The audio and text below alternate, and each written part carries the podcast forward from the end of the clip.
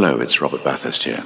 I was one of the first guests on My Time Capsule, and Mike has asked me to tell you that you can now listen to the podcast ad free by subscribing to ACAST Plus.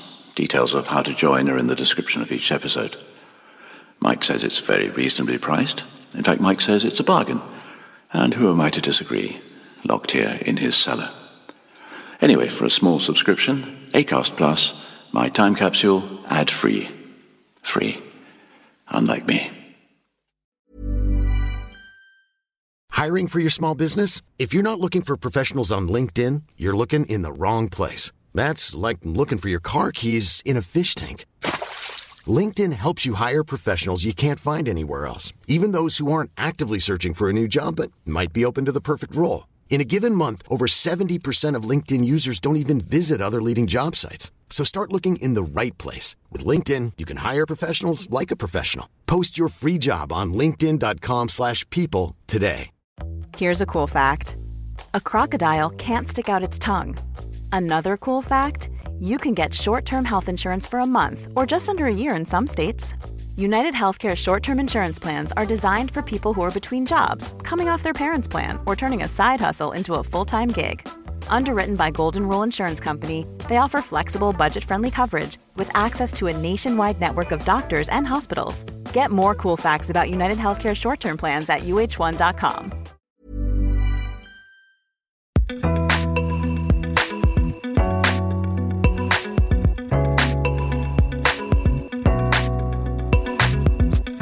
Hello again, and welcome to another episode of My Time Capsule. I'm Mike Fenton Stevens, and in this podcast, I ask my guests to reveal the five things from any time in their life that they would like to preserve in a time capsule. Well, four things they cherish and wish to keep safe, but also one thing they rather wish they could banish from their life, something they want to bury in the ground and never have to contemplate or own up to again. My guest in this episode is the actor Alex Macqueen. Having gained a first degree in English at Durham University and then a master's at Pembroke College, Cambridge, Alex trained as a barrister at the Middle Temple in London. Fortunately for us, this sign of great intelligence didn't last forever, and he became an actor. And he's been doing it pretty much full time ever since. He was the anaesthetist, Keith Green, in 75 episodes of Holby City, and the advisor to the Prime Minister in the political satire The Thick of It. He's also been in over 40 films, including The Hide, In the Loop, A Very British Cult, Four Lions, The Inbetweeners movie, Youth with Sir Michael Caine, Gambit, Jack the Giant Slayer, Cinderella, Slaughterhouse Rules, and Horrible Histories, Rotten Romans. On TV, he's been in Peep Show, The IT Crowd, Casualty, The Wrong Door, Lead Balloon, Outnumbered, Miranda, Black Mirror, This Is England, Hunderby, Plebs, Peaky Blinders, Silent Witness, The Durrells, and The Trial of Christine Keeler, to name a few. So, if you haven't noticed that Alex is ubiquitous, it's because he's so good at looking right in every role he plays. I am delighted to be able to bring you the five things that Alex Macqueen would like to put in his time capsule.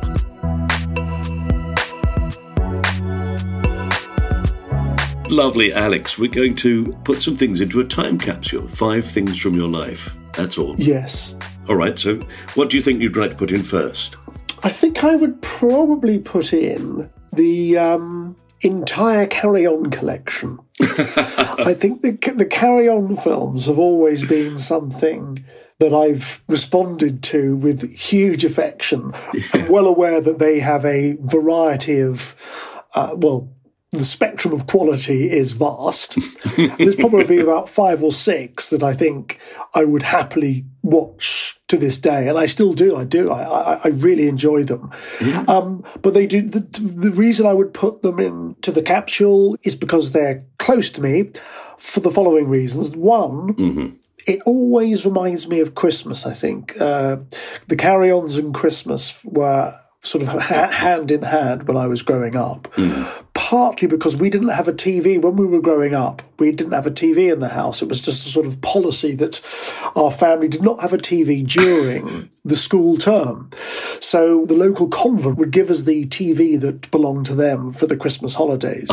so it was this it was this tremendous gift basically of fun um, that would arrive at Christmas. And the carry ons was something that I uh, equate with that era mm. hugely. So it reminds me of my childhood Christmases mm. in part.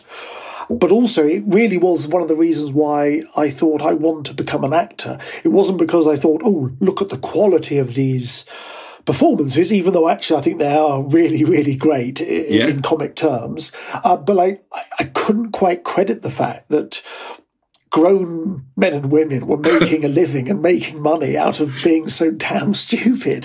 So that's really what I thought. Well, if if that's allowed, if that's something one can do with one's life, yes. I I must try and do it. The fun of it, you could see the fun they were having. Precisely, yes. There was the, there was the sheer physical fun of their performances, but also these were the first shows I was watching on telly, and I couldn't believe that people got paid to do that. I didn't know it existed as a sort of living, I suppose. So the carry-ons were quite a, an instrumental piece of my development, I suppose, if that's the right word, in inspiring me to want to become an actor, I think. Yeah. Mm. So that's why I have a very close affection for them as a brand. In particular, Kenneth Williams, at his peak powers, he's a genius in mm. here, really. I think, I mean, he's sort of seen as this crude vaudevillian, but he's not at all. He's his ability to fire through thousands of emotions very quickly during one one sort of performance is it's outstanding, I think. Yes. So I think he's because he's so funny and because he's sort of so silly, we don't recognize the fact that it, there's a huge amount of technology behind that mm. that is really, really precise and absolutely first class. You spotted that as a child then? Do you think you actually spotted those details? Because it is a very detailed performance, isn't it? Well, no, I couldn't claim, I suppose, as a child to have thought, oh, I know why he's a good actor because he's got.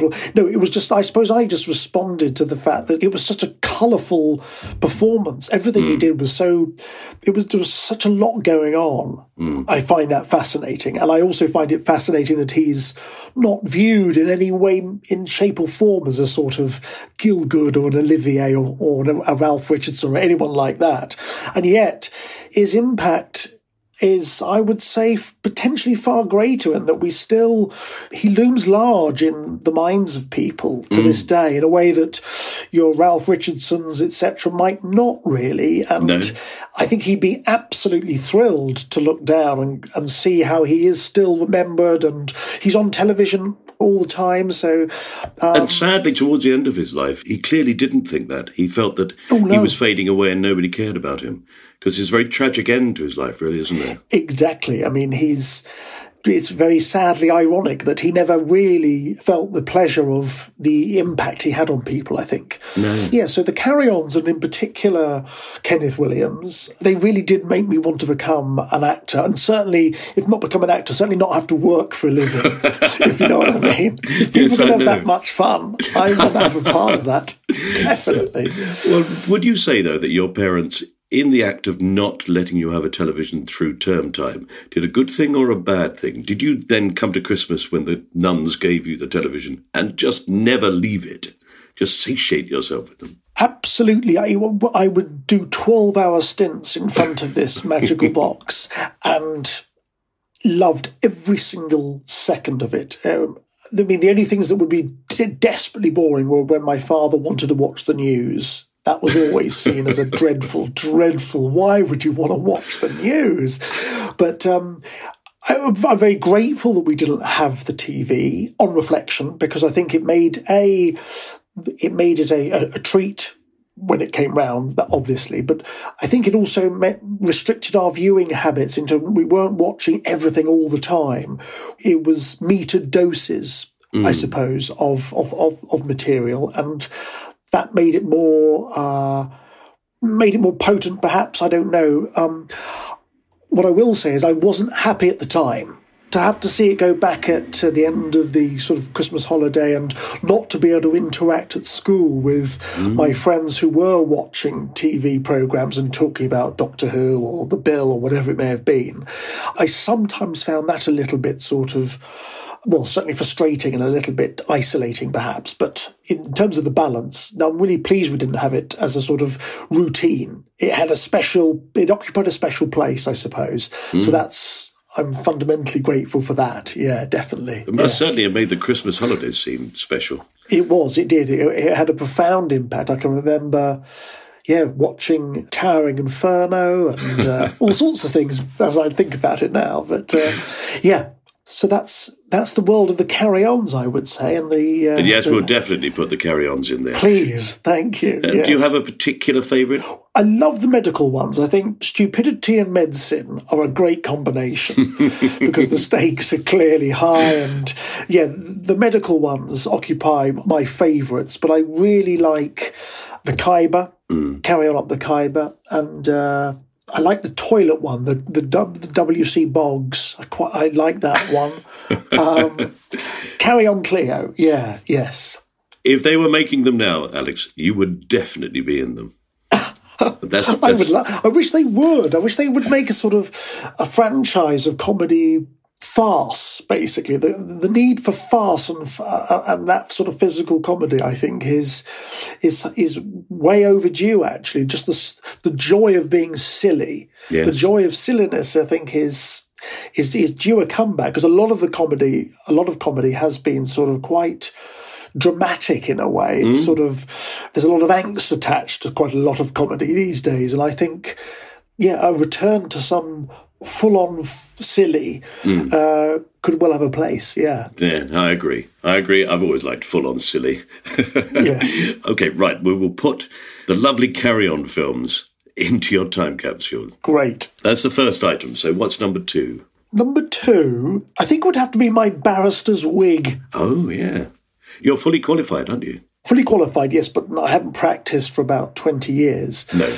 But um, yes, I became a barrister back in well, yeah, twenty years ago, and I was very, I'm very grateful for having the skill set that I sort of learned doing it, and I'm very grateful that I had mentally this sense of a fallback if acting didn't sort of work out. I'd always wanted to be an actor mm. from very, very early days, even at sort of almost at nursery. I remember my first not an acting experience exactly, but we were all we had to do an exercise where we all had to do our morning routine in terms of putting on pajamas and having breakfast and all the rest of it. And I, I remember taking to it with a real, just loving every second of it. And that was basically sort of performance, I suppose. And it was since that moment, I think, uh, I've always had a desire to to be an actor. So it was, mm. yeah. So it's it's it goes back deep into the sort of earliest parts of my life. Yes. And, and I suppose a barrister is about as close as you can get, isn't it, really? Although it's much more serious. If you're going to stand up in front of a, a jury and perform, it's important you perform well and correctly because somebody's liberty or, or wealth are at stake. Totally. No, absolutely. But I, I was very grateful for for the world of the bar because I was very nervous about trying to become an actor for a living. I knew that actually doing it to pay off your mortgage and all the rest of it is is a very sort of risky activity. So I, I, I went and joined the, the, the world of the bar as a sort of not not exactly as a backup because actually I, I went into doing it with every expectation of practicing as a barrister and doing it for a living, but it didn't yes, it didn't work out. I wanted the particular branch of law I wanted to be in was uh, defamation. Oh. And there's a very, very, very discrete area of the law. There's only sort of two sets of chambers that really do it. Mm. And I thought if I don't, that that's the world I want to be working in. And I didn't, I didn't manage to get the pupillage that you need right. uh, at one of those two sets. So I did my pupillage at a couple of commercial places and then went to work as it happens in entertainment law. I began, instead of doing defamation, I did a bit of entertainment law. Hmm. And I remember sitting in my office and looking out the window to see uh, Orlando Bloom turning up to the premiere of Lord of the Rings because I'd been in the National Youth Theatre with him a few years before, and I saw him turn up in this huge, great limousine and mm. this big premiere, and I could see his the poster of his face sort of looking at me from the other side of Leicester Square because my office was actually in Leicester Square. And I thought, no, I've got to, I have got to give this a go. I Yes. mean, I'm not suggesting in a million years that in his pathway was my pathway. I'm just saying, hang on a minute. I knew him four years ago. I've got to at least give it a go. So I resigned, or I, yeah, I, I- I gave him my notice, and then I basically was rather fortunate in uh, meeting a casting director about three months later who got me my first job in a film and then got me my first agent. So, yes, that was my sort of route into becoming an actor.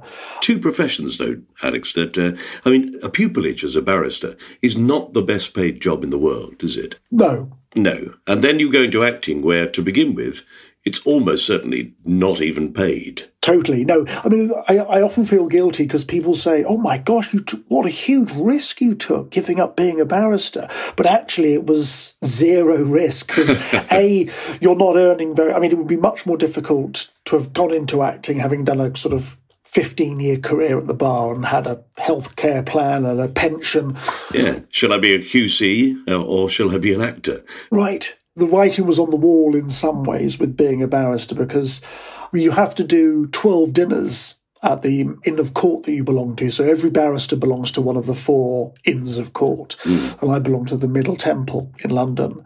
And I, during the sequence of dinners that we have to take, we have to participate in, I managed to find myself it probably was stress related, but this ball of rice uh, as part of this chicken supper was not going down my gullet. It was it was stuck in my throat, and I was like during the dinner, I was trying to pretend to have a conversation. All the while, my throat was panicking and uh, sort of creating this flux of saliva and all the rest of it. And eventually, I thought, well, I'm going to have to I'm going to have to go and get this sorted out at a hospital.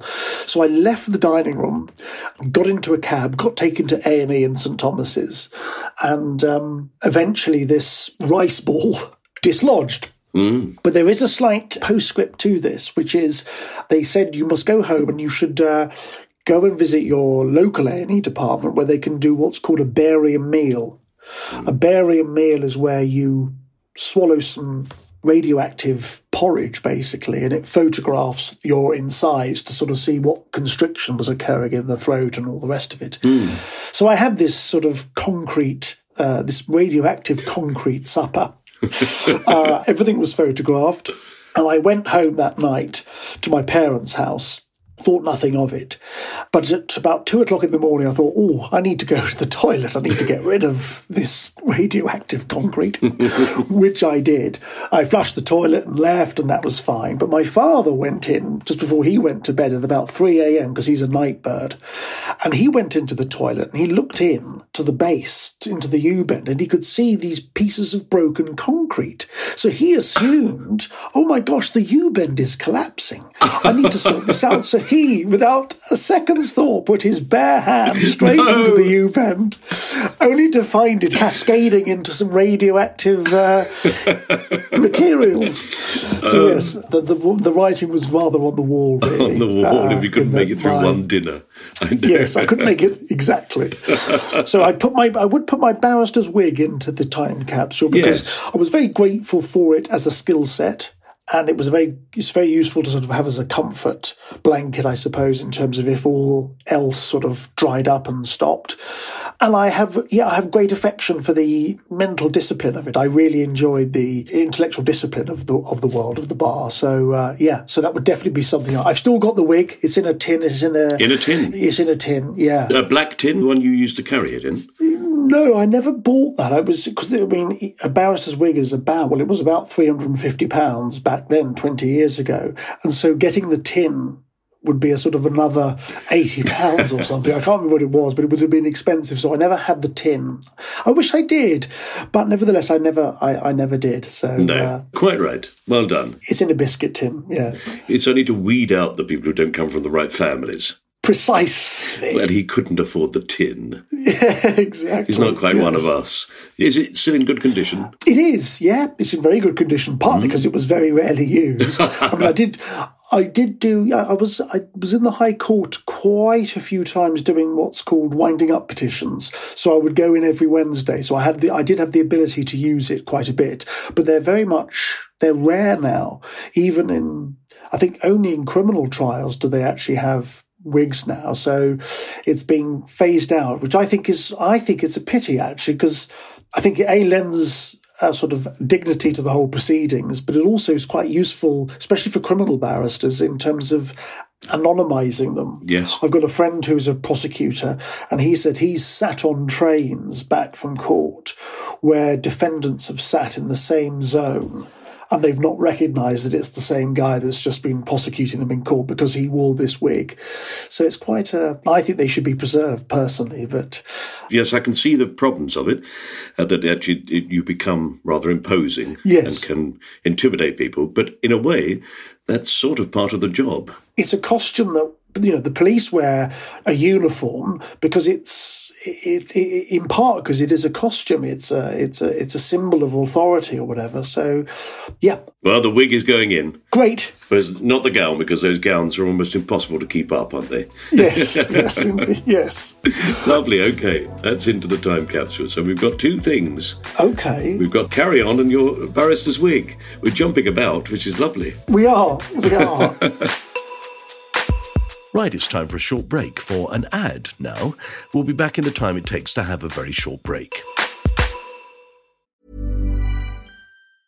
Mom deserves the best, and there's no better place to shop for Mother's Day than Whole Foods Market. They're your destination for unbeatable savings, from premium gifts to show-stopping flowers and irresistible desserts. Start by saving 33% with Prime on all body care and candles. Then get a 15-stem bunch of tulips for just $9.99 each with Prime. Round out Mom's menu with festive rosé, irresistible berry chantilly cake, and more special treats. Come celebrate Mother's Day at Whole Foods Market. Hi, I'm Daniel, founder of Pretty Litter. Did you know cats tend to hide symptoms of sickness and pain? I learned this the hard way after losing my cat, Gingy. So I created Pretty Litter, a health monitoring litter that helps detect early signs of illness by changing colors, saving you money and potentially your cat's life. Pretty Litter is veterinarian developed, and it's the easiest way to keep tabs on your fur baby's health right at home. Go to prettylitter.com and use code ACAST for 20% off your first order and a free cat toy. Terms and conditions apply. See site for details. Hiring for your small business? If you're not looking for professionals on LinkedIn, you're looking in the wrong place. That's like looking for your car keys in a fish tank. LinkedIn helps you hire professionals you can't find anywhere else, even those who aren't actively searching for a new job but might be open to the perfect role. In a given month, over 70% of LinkedIn users don't even visit other leading job sites. So start looking in the right place. With LinkedIn, you can hire professionals like a professional. Post your free job on linkedin.com slash people today. Yeah, sorry if that turned out to be a slightly longer break than you expected from a short break. These things are out of my hands. But I can take you straight back to Alex Macqueen and the rest of the things he wants to put in his time capsule. So I'll do it now. Did you have a think about the thing that you'd like to get rid of? Either an event that you felt was unfair or unjust or something, you know, which is quite yes, often. I'm trying to think if I was ever if I ever felt I was unfairly treated at school. The truth be told, I think I was disciplined at school Mm. for because I was in my in the school reports. It says he was a disruptive influence in class. so I think, in fairness, I can't claim it would have been unjust because I was in my first school, my prep school. I wasn't allowed to eat with the rest of the class because of my behaviour was so sort of um, off the wall. um, That's quite a punishment, isn't it? To be isolated at lunch. I was isolated. I mean, not every single day, but I, I do recall being basically. I sort of did life in many ways the the opposite way round, in that when all the children at school were very well behaved and very good, I, in my sort of five to sort of nine period, I was uh, yes, I was a disruptive, naughty little boy. I think basically. but then when everybody turned, when we all became teenagers, and everyone around me became a bit more naughty and a bit more outrageous, I became a goody goody and a, and a well behaved. So I did it. I did it sort of in reverse, I suppose. Yeah. So trying to think of how I would describe what what, what item I would put into the capsule to to sort of capture my school era. Were you sporty at school? No, not in a million years. And that's just as an example of the stupidity and naughtiness. If I was forced to participate in a, in a football event, for example, I would be put in goal and I would almost invite the other side to score goals while I was in there. So I was a menace. I was a menace. Um, so yes, that's that, that, that that's a good example of my uh, reckless behaviour at school, I suppose. So just returning though to what I would put in to capture my school era. But at my pre GCSE school, I suppose, I don't know what that would be called now, but anyway, my maths teacher was gravely disappointed in me as a, as a, as a, as a child, gravely disappointed to the point that when my mother came to uh, the parents' evening, uh, my maths teacher stood at the top of the staircase and she said, Are you Mrs. Macqueen? And my mother very proudly said, Yes, yes. She said, I'm not talking to you. so she, that was the level of um, Oh, dear. h- how much I was not a star in that regard. Um, however, we then did an end of term school play. It was Pyramus and Thisbe. It was the, the sort of play within a play in Midsummer Night's Dream. And I played Bottom in that. And it was the first time I sort of acted in front of the school and with others. And it went down, uh, it went down very, very well. And I remember this teacher, Miss Stacy, coming round backstage afterwards to give well, she she couldn't help but praise it. She, she, she was finding it. She was finding it very peculiar because normally she would be giving me the most almighty tellings off, and on this occasion she was full of excitement and praise and was i mean she did at the end say i wish i just wish you would put as much care and attention into your maths as you do this uh, acting so i do recall a the feeling of popularity and B, the feeling of being redeemed, I suppose, by doing this play and it working out, that probably had quite a sort of intoxicating effect in terms of, gosh, well, if this is the outcome of just messing about, because in my head it was just a bit of fun, Yeah. um, this is a, this is a good thing to be doing more of, I suppose. So that school play, Pyramus and Thisbe, I would put that into my capsule actually, Pyramus and Thisbe, just because it's written into my into the into my forehead in terms of the change that it caused in my fortunes at school. I suppose. Yes. That's the best way of putting it. It's interesting, isn't it? But there's a strong possibility in my mind, listening to that story, that actually your maths teacher uh, clearly felt you were capable of being really good at maths. And, and as she said, if you'd only applied yourself. Yes. So maybe her frustration and her annoyance with you was, I know this boy can do this. He's just not doing it because he can't be bothered. Well, yes, he's either that or just supremely distracted in the head.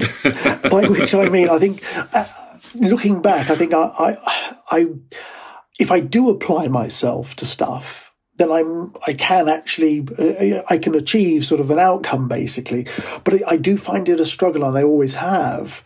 Sort of focusing basically, focusing for more than twenty minutes at a time has always been difficult for me, and I think just remember, especially this is partly why I like scripts and stuff, certainly for hmm. TV and film, is that you don't. It's very disposable. What you have to learn and remember is basically for that day. So, and I suppose also as a career, you're permanently given something new to do. Hmm. Any job lasts a few days and then you're on to the next one. And I think that really does appeal to my slightly exhausted or exhausting mental attitude to things really i'm uh, yes i'm it, it works well for a mind that's a little unsettled and hungry for new sweets all the time yes, But yeah. interesting that you were able to uh, well, take control of the complex details of the law of defamation, which is uh, not that's not easy. Well, uh, the truth be told, the, the thing about the law is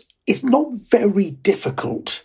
It's just there's lots of it. I think a lot of the a lot of the concepts, especially in criminal law, basically all crime falls into two categories: don't fight and don't cheat, but don't be violent and don't be fraudulent. Yeah, so yeah. it's not. It's ultimately not that complicated, or di- it's not difficult. It's just there's so much of it you could get very easily lost in the forestry of it.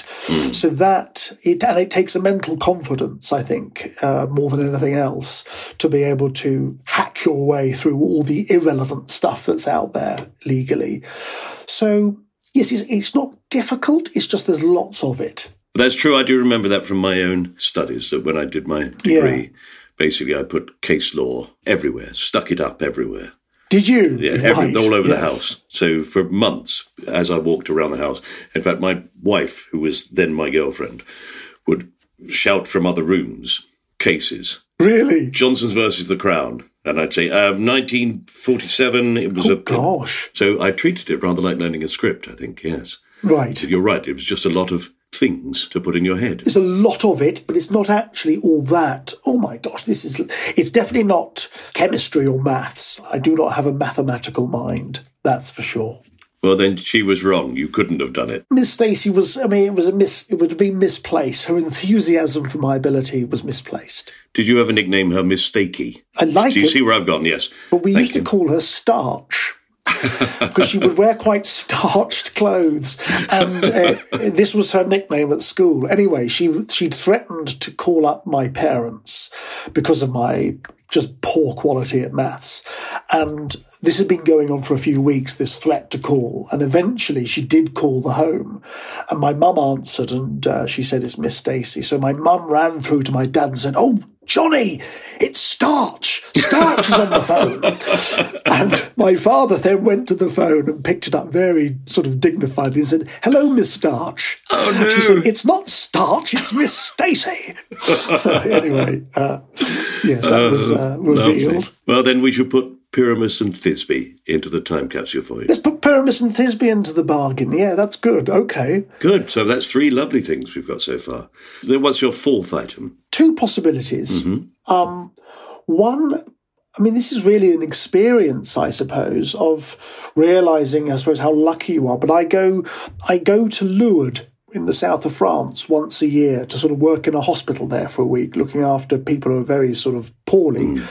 Um, and I think, in terms of the memory of that, I would want to put that into my capsule just because it was incredibly valuable in resetting 15 years of, frankly, self obsession and uh, uh, what's the word? Yes, Being an actor? uh, being an actor, That'll be it, yes. We, we are self, we, we, we, we, I suppose we have to be ambitious and driven because otherwise you won't be able to pay your bills and all the rest of it. So you've got to, if, you, if you're going to run your own business, you've got to be quite determined, I suppose, and be fearless in pursuing an opportunity, I suppose. Mm. But that can easily tumble into sort of self importance and self obsession, I suppose, quite quickly and easily. And especially in our particular kingdom of acting, uh, w- it's very, very easy to be plumped up into sort of a, a sense of far more importance than you actually earn or, or, or, or, are entitled to. Indeed. Just in, just in terms of the way we're treated, you know, we're picked up in these sort of uh, chauffeur-driven cars to take us to sets, etc., etc., and it's very easy, I think, to suddenly become uh, wrapped up in the the funfair of it all and think, oh yes, what I what I'm doing is important and all the rest of it.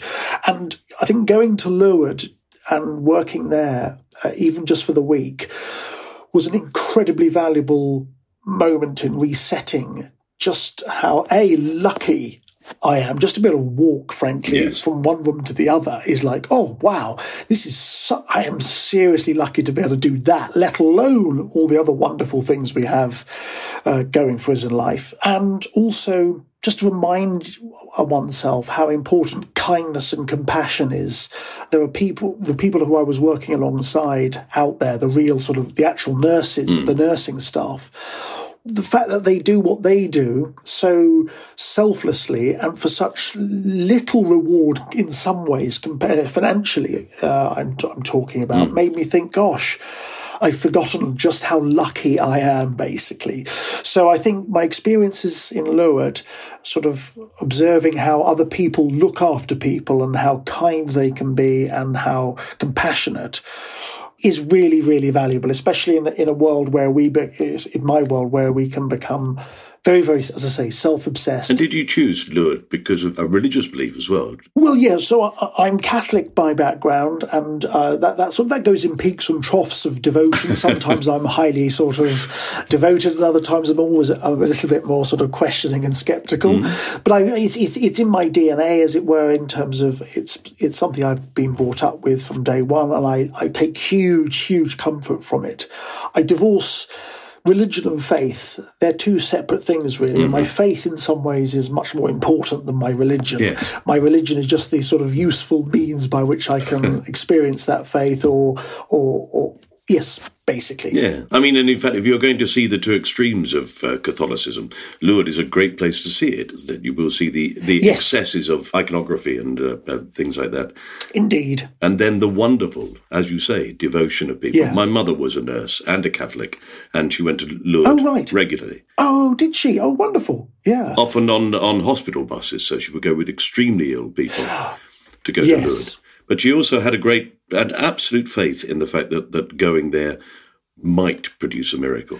Yes, I mean it's a it's very delicate. That that's a very delicate sort of path we have to tread. As in, no, we, we don't say to people, "Come," because if you come with us, you will walk away healed. There's no, we would never ever do that in a million years. But the spiritual. Uh, I don't know what the word is. Just the the spiritual color you get from going there, and the the just the levels of love and kindness uh, can last you for the whole year. Basically, you can bring it back with you, and you just yes, it really does reset the way you treat other people and how so few things are actually all that important. Well, in the context of what you see out there, I went along actually in some ways with sort of my own worries about. I, I, I suffered quite a bit from OCD and things like that. And I went along thinking, how the hell am I going to be able to shower somebody? I, there's no way I can go into a toilet and have to look after someone in that regard. That's just going to do my head. I can't do it. I certainly can't wash someone's teeth. And then on my second day there, I was forced to, ha- not forced because uh, I was forced just because of the circumstances to have to help someone, albeit with another nurse, in a shower scenario, which went terribly badly wrong in terms of functions and all the rest of it. And it was I I, I couldn't have. All my OCD fears could not have been more uh, pronounced and uh, exaggerated as a result of that. But as a result, I, I, I have to say that aspect of my life was very much calmed. The whole OCD issue was very much reset actually because I was thrown into a scenario where, yes, I was forced to confront these demons, as it were, that were in my head. How interesting. So you go somewhere with the aim and the intention of going because you think, well, I need to do something for somebody else. I need to go and help someone. I need to show some kindness in my life. Yeah. And then you go there and the effect is on you. Oh, totally. And I, I, again, I feel a bit guilty because people say, oh gosh, uh, what a good thing to do. But no, I actually got more out of it and get more out of it than I give without a shadow of a doubt. And I feel, you know, I, I do feel sort of, oh gosh, that's not how it's meant to be. But actually, a lot of the people who go there do come back and they feel they've got more out of it than they've actually given. So yeah, it's a, it's a really wonderful experience and a wonderful place. And, uh, Yes, socially it's brilliant too. I mean, we work very hard. We have to work. Yeah, we're up at. We normally go to bed at about two thirty in the morning. We're up at six thirty for the shift. Yeah, so. So yeah, Yeah. so that's that's the world of Lourdes. So I would put Lourdes into my capsule. I think Yeah. is that what I was saying? Yeah, yeah, basically? absolutely. Yeah. The trips there. The trips, yeah, But Lourdes is a place. I mean, why not? It is an extraordinary thing, isn't it? I mean, as I say, it has that ridiculous contrast of over commercialism totally. and yet this extraordinary effect on people. Yes. I've seen both sides of it. My mother's come back with the most ridiculous things, Oh yeah, totally. stuck them on the wall, you know, and thought they were gorgeous. Great. But at the same time, she came back absolutely exhausted, having spent, you know, two weeks hardly sleeping. Yes. And I don't think it's because she was staying out having a drink, particularly. But it might have been. It might have been. Yes. I hope it was. And yet completely refreshed as a person. Yes. Marvellous. I'm glad we spoke of that. That's great. These things are inadvertent sometimes. Yes. Strange connections between people, the thing that you would never know. There have been several things you've said today where I sort of go, no, I absolutely understand that world. My father had offices in the Middle Temple just round the corner from the main square. Oh, really? Yes, we're just outside the hall. you know, where the pond is. I know exactly. Yes. To Yeah. me, Christmas is walking through the Middle Temple and the man lighting the gas lamps. Oh, lovely. Yeah. They still have those gas Don't they lamps. just? Yeah, It's exactly. beautiful. Yeah. So yes, we'd found these uh, these amazing connections in all sorts of areas. Yes, we have, sir. Yeah. lovely. So we got one more thing to put into the time capsule. One more. Well, my final item would be a red telephone box outside the English department at Durham University because that is really how I managed to become an actor proper. Or rather, not proper. Uh, I never, one should never say a proper actor, get a grip. But uh, yeah, that's how I got into it, basically. So I was in the, as I say, I was in the National Youth Theatre and I was doing a production of Julius Caesar with Chiwetel Ejiofor. And I had a tiny part. I had 10 lines at the very beginning. And for the rest of the show, I was pretty bored, bored stiff. and backstage one night, I was flicking through one of the props. It was uh, Julius Caesar's sort of paperwork binder. And I was, I was flicking through it. I realized that they'd stuffed the prop with um, carbon copies of letters sent to the uh, famous patrons Sean Connery, Roger Moore, all sorts of people, John Gielgud. And I looked at these addresses and thought, now hang on a minute, they could be very, very useful to a person. and I and I was about I was just about to go to Durham University, hmm. and I thought when I get there, I would definitely want to put on my own play. So I tell you what I'll do: I'll make notes of these addresses. And I'll write to them when I get to university and say, could you help me? Could you give me some money? Yeah. So that's what I did. So that folder was shut. I went to Durham University and I wrote to the various people, uh, and some of them responded very, very kindly. John Gielgud sent a, a check for a hundred pounds, etc., etc. But a couple of other people. Did not respond so well, and they forwarded my letters to the National Youth Theatre and said, "What the hell are you doing, giving out our private names and addresses?" The- so the National Youth Theatre wrote to me and said, We've had these complaints. You should now consider yourself an ex member of the National Oh, Youth no. Theatre. So I was basically expelled from the National Youth Theatre. So for three years at Durham, I was not in the NYT. Anyway, at the end of my experience at Durham, I was thinking, what will I do? What will I do with the summer that's coming up? I tell you what, I'm going to audition again for the National Youth Theatre. I'll just give it a go. So I rang up the National Youth Theatre from this telephone box outside the English department, and I got through, and I said, "Oh, are there any um, places available for this uh, this summer's show? Can I can I audition?" And um, the voice on the end said, "Is that you, Alex?" And I said, "Yeah." She said, "Oh, it's hi, it's me, it's Sam." It was a friend of mine from the from the National Youth. She was doing some work in the office. She said, "Oh, lovely to hear your voice. What a treat! Listen, I tell you what, we are actually completely booked up, but pop down on this Saturday, and we can fit you in at the end at six o'clock. You'll be fine." Come down. I said, Oh, that's brilliant. Thanks so much. And I put the phone down. Anyway, in the office was the manager who'd sacked me and he said to my friend, Was that Alex, as in Alex Macqueen?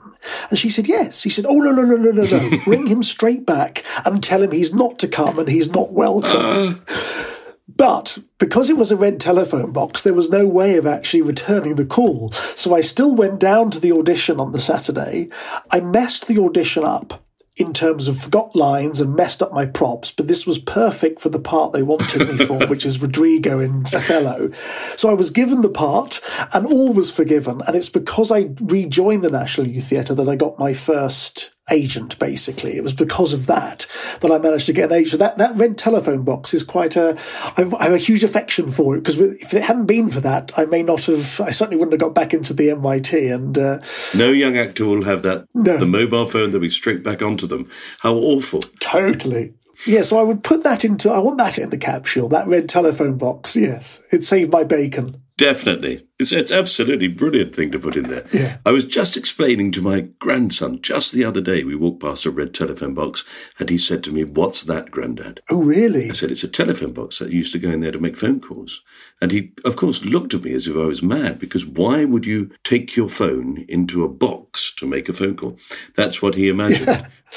Yes. The only thing I know about Durham University is Yes. that you were never stupid enough to run across the bridge. Oh, was- yes, hmm. Elvet Bridge, I hmm. think. Or is it Elvet Bridge or Kingsgate Bridge? You're supposed to climb onto the parapet. Incredibly dangerous and would result in probably death if it went wrong. Yes.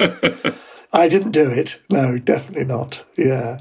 No, I, lo- I loved hmm. Durham. I have to say, I was very lucky to go there. Loved it. Beautiful. Really good fun. In fact, that red telephone box, I'm very pleased it goes in because it, it connects me to those three years there, which were.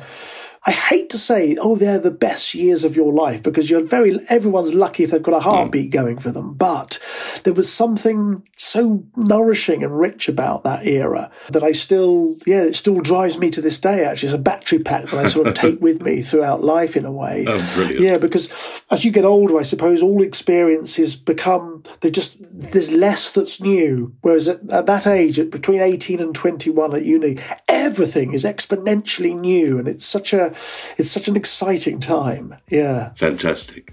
And there we are. Well, I'll put that lovely classic red telephone box into the corner. Yes. And of course, you know, you can make other phone calls from it. It's a very useful thing to have. Thank you. That's great. Yes. Well, there we are, Alex. It's been really gorgeous talking to you, really interesting, Oh, splendid. and lovely to discover these connections that we've had. Yes, I know. I'm delighted too. I had no idea. so thank you very much.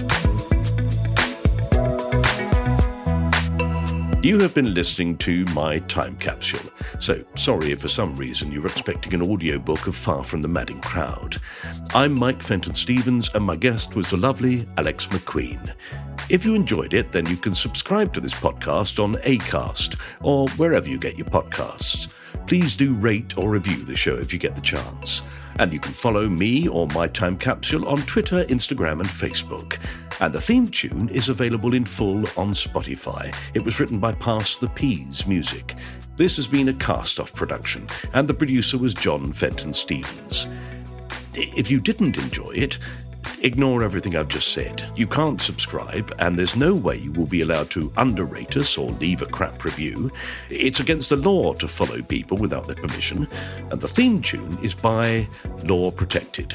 And I've no idea who produced this thing. In fact, I've nothing to do with it, all right?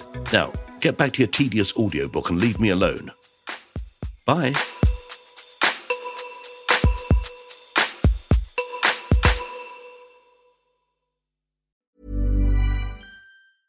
Planning for your next trip? Elevate your travel style with Quince. Quince has all the jet setting essentials you'll want for your next getaway, like European linen, premium luggage options, buttery soft Italian leather bags, and so much more. And is all priced at 50 to 80% less than similar brands. Plus, Quince only works with factories that use safe and ethical manufacturing practices. Pack your bags with high-quality essentials you'll be wearing for vacations to come with Quince. Go to quince.com/pack for free shipping and 365-day returns. Mom deserves the best, and there's no better place to shop for Mother's Day than Whole Foods Market. They're your destination for unbeatable savings, from premium gifts to show-stopping flowers and irresistible desserts. Start by saving 33% with Prime on all body care and candles. Then get a 15-stem bunch of tulips for just $9.99 each with Prime. Round out Mom's menu with festive rosé, irresistible berry chantilly cake, and more special treats. Come celebrate Mother's Day at Whole Foods Market.